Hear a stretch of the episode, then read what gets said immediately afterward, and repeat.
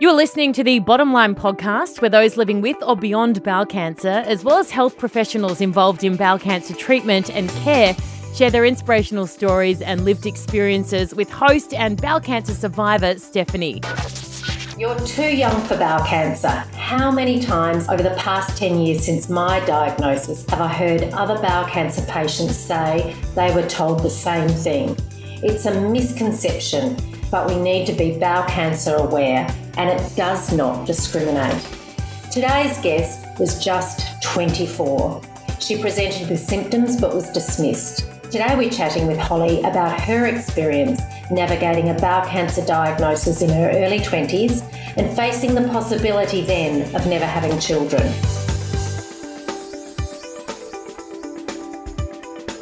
Hollie, thanks so much for joining us today on the Bottom Line podcast. I'm so excited to be here. Thank you for having me. We're going to be chatting fertility predominantly today and fertility and cancer. It's such an important topic, and we have had many questions and requests from women and some men as well around this topic. You're quite passionate about sharing your story, and you said to me, you know, over the years you've shared it quite a bit with us. So, before we delve into that topic of fertility, tell us a little bit about your diagnosis at 24. So, at 24, after the colonoscopy that I had, I didn't expect to hear those words, you have cancer. Waking up after it, I remember the nurse coming to me and saying, the doctor needs to see you, and then being taken into that doctor's office, being handed a box of tissues as I walked in. I was a bit like, what's happening here? And just the look, I would never forget the look on his face when he told me, I think you have cancer. And I was like, what? No, no. And he's like, yeah, I think you have cancer. And I was like, no, no, no. So it was a bit of like a the shock, the disbelief, the it didn't sink in. He sent me for a further scans, and that's when I saw his face again. And I was like, I don't need to know anymore right now. I just want to go home. And it was just like anybody that's been told you have cancer, the, there's no real words. Like I get goosebumps now, even just talking about it. It's just like your whole world just becomes just comes crashing down. It's just like, everything else doesn't matter. It's like, well, how am I going to get better? Am I going to survive? Am I going to be alive? Am I going to die? Like, what's going to happen to me? And it was just these million questions, but I didn't know how to ask them because I, I just didn't know what was in front of me. It was just this journey that's like, you never think it's going to happen to you. Well, especially not at 24, Hollie. No. And prior, prior to being diagnosed, I presented to the GP multiple times with, um, every time I ate, I was in constant pain. Like I had to lay down and stretch my stomach. I was constipated. I he did blood tests and it showed my white cell count was low. Um, I was anemic, but he just said it was IBS. I presented to emergency twice with really bad, like I was like held over in excruciating pain. They tested for ectopic pregnancies, they tested for girl problems, and they referred me to a gynecologist, funnily enough. But bowel cancer was never something they ever discussed? Not at all. They said I had a lot of fluid in my pelvic, like abdominal region. So that's why they sent me to a gynecologist. And that's where they said, Yeah, you have lots of fluid, but we don't know why because everything else looks really good. So from there, I just had to keep being persistent with that. And I finally got put on a, a list for a colonoscopy when I finally got to have one, they abandoned the procedure because sedation doesn't work on me, and I woke up screaming on the table. Um, but luckily, the universe they found one polyp, which got me back on the list, an urgent list. After it was over two years, constant back and forwards, just being told no, no, no, just IBS, just girl problems. And then when they finally found the tumor blocking my bowel, that's when everything kind of became like, what's happened? Like, what were your symptoms? Why were you not diagnosed? And it was just all the what if. So I remember my GP going back and going over everything, like what did he miss? Because obviously the stigma around cancer, bowel cancer, is an old person's disease. And I think being it's it was 11 years in February this year that I was diagnosed. Well, congratulations. Isn't that a wonderful 11 years? I know, considering they didn't think I would be here. So they gave me that five. Originally, they weren't going to even, it was just going to be because it was stage four, they originally were just going to give me chemotherapy to prolong my life. And then I had an angel of a liver surgeon. I would ne- like I honestly get emotional. I honestly think he just was like my guardian angel. Like he just said, so see 10 years on, I still get talking about it. Completely natural. I do as well. And I was only stage three. So it's a normal reaction. It really is. And I just think if it wasn't for him willing to say, hey, if chemo shrinks your tumors on your liver, I will operate. From there, I made it my like I just had this knowing I was going to be okay. From the very beginning, I just like, I'm going to be okay. I can't explain how that felt, but I just made it a mission every blood test, every chemo round. I made sure I was eating, no matter how sick I was, I would get out of bed. I'd force myself to eat, to drink, because I just knew how important it was to have those bloods to be able to get that chemo session done. And I just made it my mission to just like, I'm going to be okay. I'm going to get through this. And the tumors shrunk when I finally got that MRI. And he's like, they shrunk. Now we'll do the portal vein embolization to make sure your other side of the liver is big enough to grow. And the liver surgery is like, he just, he did it. And he, I remember him waking up, waking me up after the liver surgery going, I got it all, Hollie. You're going to be okay. And I, I will never forget that his bedside manner every time he came into my room the day after, like uh, the days after surgery, he even brought his little girls into the room. Like it was just like the universe or whoever was out there watching me sent me him to make sure I'll still be here today. Like I just, I don't even know how to explain it. words, words often don't explain it, yeah. do they? I think you know it's so lovely to hear a wonderful outcome. It's fabulous when you hear those words. And I imagine at 24, hearing the words that at stage four would have been very, very difficult.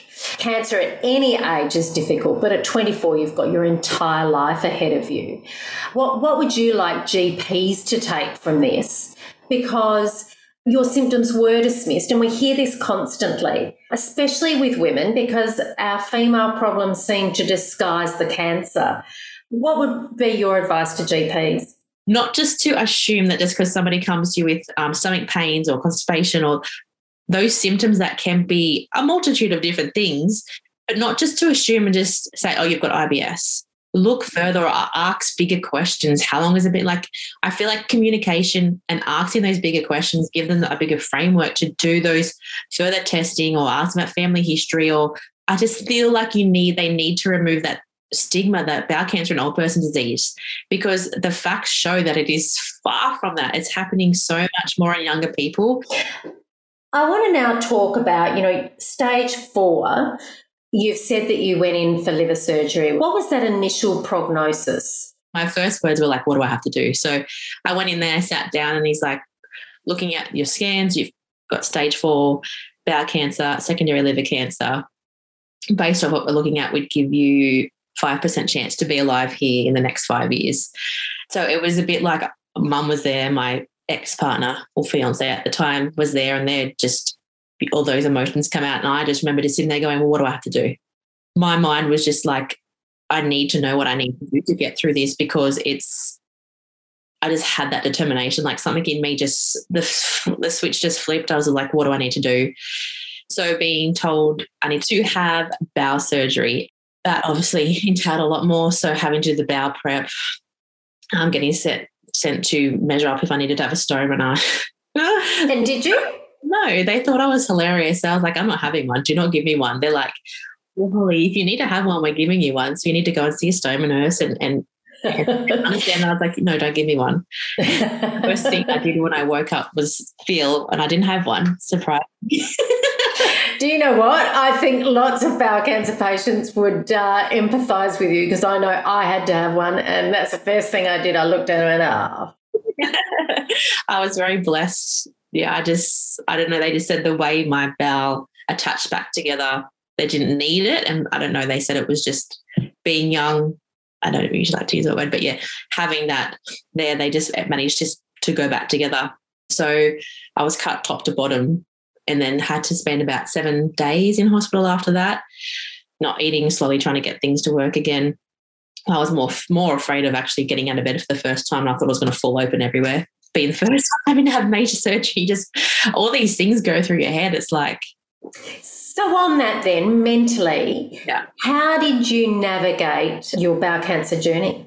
Mentally, I don't think I processed anything during the journey. If I'm honest, I was just focus on how do I get through it? How do I make sure I, I get through everything? How do I make sure I'm well enough to make sure I don't miss out on treatments, on surgeries? I was on that, I was in a mental state that I had that deep knowing I was going to be okay, but I knew I just had to keep going. I couldn't focus on anybody else crumbling around me.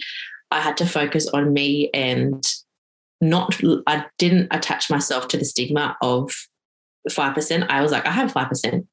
95% says I won't be here, but 5% says I will be here. So I'm how do I how do I keep being that? So my mindset was really focused on that small bit and not on all the negative stuff you get told through what could happen, this could happen, these going to be side effects, this is this all those things and what they tell you the statistics. It was like I didn't focus on that because I knew if I did, my mindset would go down that barrel of and I and I and I'm, I see it so much. I've had to re- remove myself from some groups because it's I understand how it happens, but where your mind goes, your energy goes. Where your mind is, it's such a powerful thing. And if you get stuck on those, I know it's really hard because it's a it's a life altering experience, but you've got to really your headspace plays such an important role on every aspect of the journey.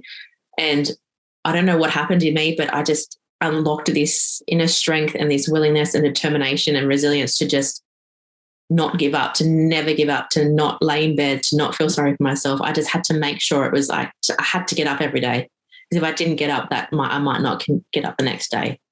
That positive vibe is so important. So we're here to talk fertility, and obviously at 24 years of age, being diagnosed, that would have really raced through your mind, um, I imagine. How did they handle that in the initial stages around your fertility? At the time, I was engaged. We were planning a wedding, so it was something that was was in my forefront that that this is something that could possibly be. So when they at the time of the diagnosis, they took me aside and said, "We have to tell you that there's the option to freeze your eggs." But we don't recommend it because it's the state, the criticalness and the seriousness of your disease right now.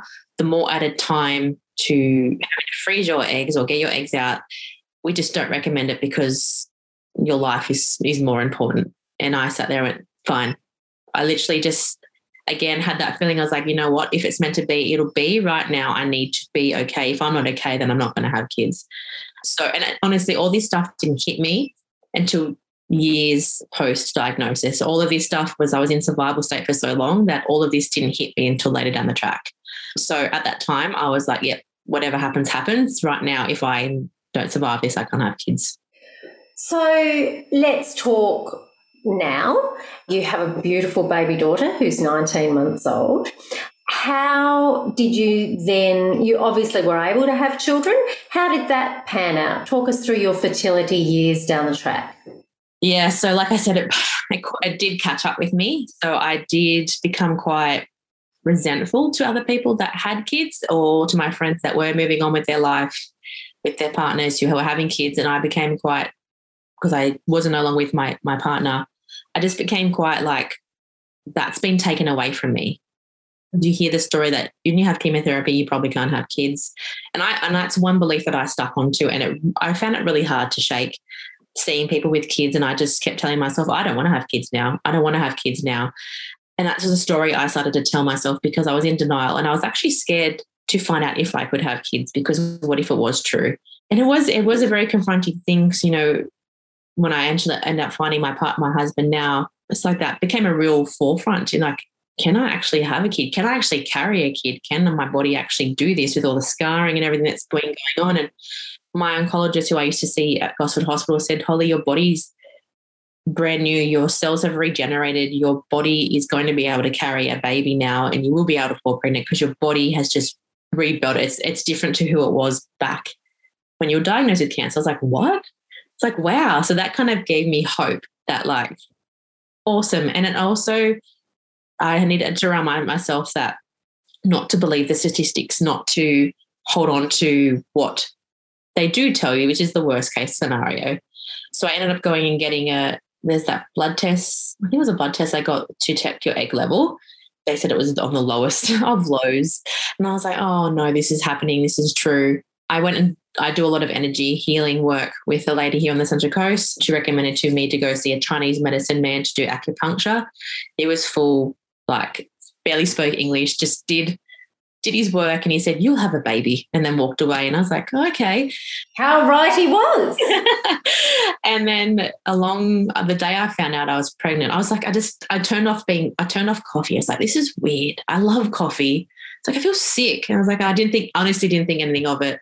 Randomly did a pregnancy test while I was working, kept working, picked up the test, and I was just literally just started shaking and bawling my eyes out. I was like, Whoa, I'm pregnant.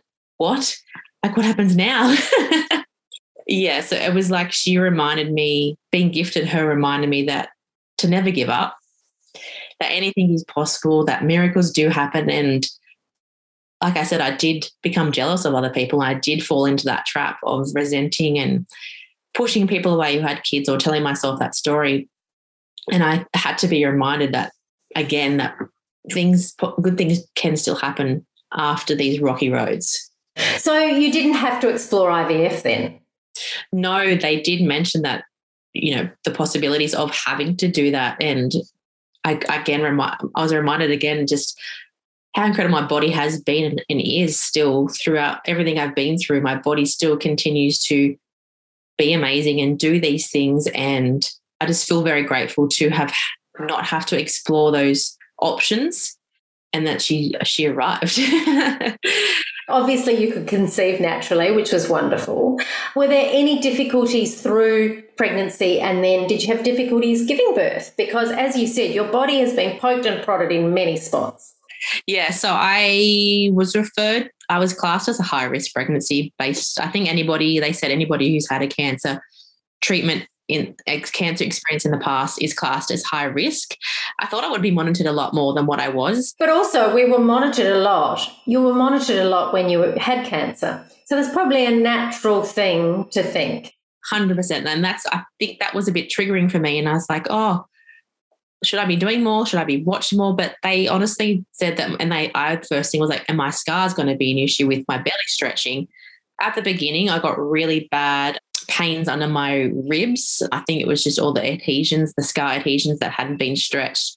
It just was really uncomfortable, a lot of stretching and ripping because none of that has been stretched. And then the further along, but that wasn't that actually didn't give me grief. I thought it was going to, and no, there was no complications in relations to my body for to give birth. So it was actually yeah, I was I was genuinely surprised. I think I had that fear based mindset a little bit from what I had been through, thinking something was going to happen or that it would be, it would hold me back or I wouldn't be able to go full term or, and I had a lot of people around me. So I little get a little head, a little bit other people's head voices in my head saying, oh, you won't make it that far. You'll have to get induced. You'll have to have a C-section. You'll have to do this. And I was like, Stop. That happens even when you have a baby yeah. and you haven't had cancer. Honestly, everyone has got an opinion. but no, yeah. like, and then it was just a beautiful moment. And I, it was just a huge, overwhelming experience. Just know that, like, I have her now. Like, and I didn't. How, how was it when you held your baby for the first time? It must have been incredibly surreal.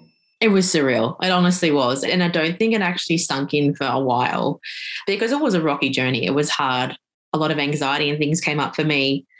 Like I'm every time I look at her now, I'm like, I can't believe I have you. Like I can't and, and I look at her and I'm like, you are my reminder to never give up. And they did tell me that if I ever did have a baby, there was a 50% chance she could get what I like to have the bowel cancer. Genetic testing on me showed no genetic mutations. Yeah, none of that. But with my history and my awareness, because I still see Dr. Kwok every year for scopes, like I guess when it comes to the right age of what and when we have to make like watch Lily. Oh, such a such a wonderful story and a wonderful outcome. Um, and I know around the Lynch, uh, for example, I don't have Lynch, but Angus will still have to start having colonoscopies ten year but years before, unless by some miracle there's some other test by then. We can cross our cross our fingers. But the prep these days, you think, come on, how far is science advanced? Like, is it something we don't have to drink that crap? Mind you, it is getting better, I think, prep. We've created at Bowel Cancer Australia, and you've been a part of that to help us create a pregnancy and fertility resource. Because you mentioned, and we've had a few women mention, that having had cancer, there was nothing out there that guided them and helped them through this. So, thank you for that. What would your advice be to, say, another woman going through something similar who's had cancer? I would honestly go and speak to somebody who you feel supported with, whether it's a, a gynecologist, an obstetrician. I had a lot of I, I sought a lot of support. I had my GP, I had a naturopath, I had my energy healer, I had the Chinese acupuncture man. I think it's important if and to make sure your headspace is in the right space is to to I know it's hard with the education out there. There's not much out there because there is that if you have chemotherapy, literally, this is what I thought. You have chemotherapy, you can't have kids. Because there is that if it does affect. Well, you're living proof that that's not the case. to not, if they have told you that, to acknowledge what they've told you, but it doesn't have to be your story. It doesn't have to be your outcome I mean, you might have, if the possibility there is the IVF these days, there is surrogates, there is so many options to be able to have a baby that to don't give up. It might be hard, it might take years, it, it could take your first try, but not to give up and just believe that anything is possible because anything is possible in life. We just, we have to make sure we support ourselves on that journey or in the preparation of that journey. So if it does happen, you've got those people around you and making sure you've got that mental state. Speak to, if you haven't got a psychologist or counselor to get you through this, find someone that you can connect to or who listens or you feel safe and seen and heard with. I found that having that person with me who I've been seeing since the beginning, since for her, like it's she's just been there and been that person. And I think having that support is huge. I think we've we miss that out. We focus on the physical side, but I think having that emotional mental health support is is so important as well. Sometimes you don't want to speak to your family or your partner or friends because you don't want to burden them, do you? Well, they don't really understand either. I found that like they try their best to say there's never the right thing to say, or you might get upset with people who think they're saying the wrong. They're just saying seeing it from their point of view and their perspective. They're never out intentionally to hurt you by what they say, but having someone who's been through the journey they just you just they just get it on a different level. They just understand your fears your anxiety the thoughts you have the fear like i just feel like it's different when you connect with someone who's been through something similar or what you've been through because and you just feel like they see you or they hear you or they just get the weirdness in your head that you might be having. Like like it makes a huge difference.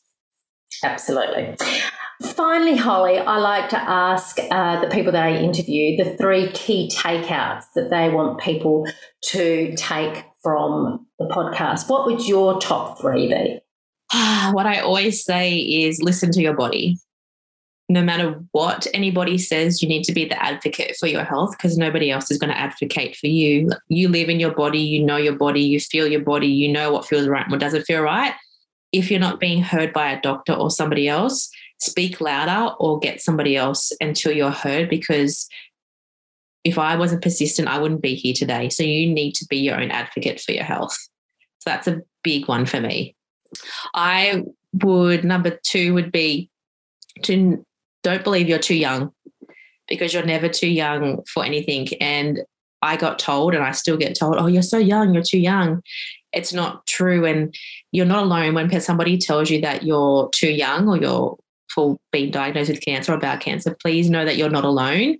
It can be an isolating time, but there is so much resources within bowel cancer, within Instagram, within and so many different things that please know that you're not alone on this journey um, and to reach out to people who have been on it and they can support you in the ways that they can hold space for you.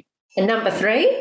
number three, I, I just really, really encourage people to, when they're navigating the new normal post bowel cancer, to know that that journey is a new hard journey in itself and to surround yourself with support to get you through that and know that we've all experienced those fears those anxieties the what is this new body the anxiety like it happens. Nobody talks about it but please know that you're not going crazy when you're going on this journey. You feel like you've lost yourself but know that you will find yourself again through these challenges. I found the new normal so hard. but to not give up and to keep moving forward and know that you've got through cancer, you can reconnect with this new you post cancer. You will find them and you will feel yourself. You just got to remember what makes you you, whether it's a beach walk, whether it's meditation, whether it's the gym, whatever it is, just bring yourself back to that and you'll be you'll be able to navigate yourself through the hard times. Hollie, that is wonderful advice. Thank you so much for joining me on the Bottom Line podcast. I'm so thrilled that you've got little baby Lily, who's still fast asleep which yeah. is wonderful. she's done very well. We've been doing this podcast while she's been asleep. Thank you for being so frank and so sharing with your story and delving into this difficult area sometimes of fertility. It will really help other women and men on this journey. It's a privilege to chat to you and thank you for everything you've done for us over the years of Bowel Cancer Australia. Thank you for having me. And remember, you're never alone on any of this journey and, and there's always support out there for you. So thank you again for having me. Thank you so much for listening to the Bottom Line podcast. To find out more about bowel cancer or for support or simply to donate, please go to bowelcanceraustralia.org.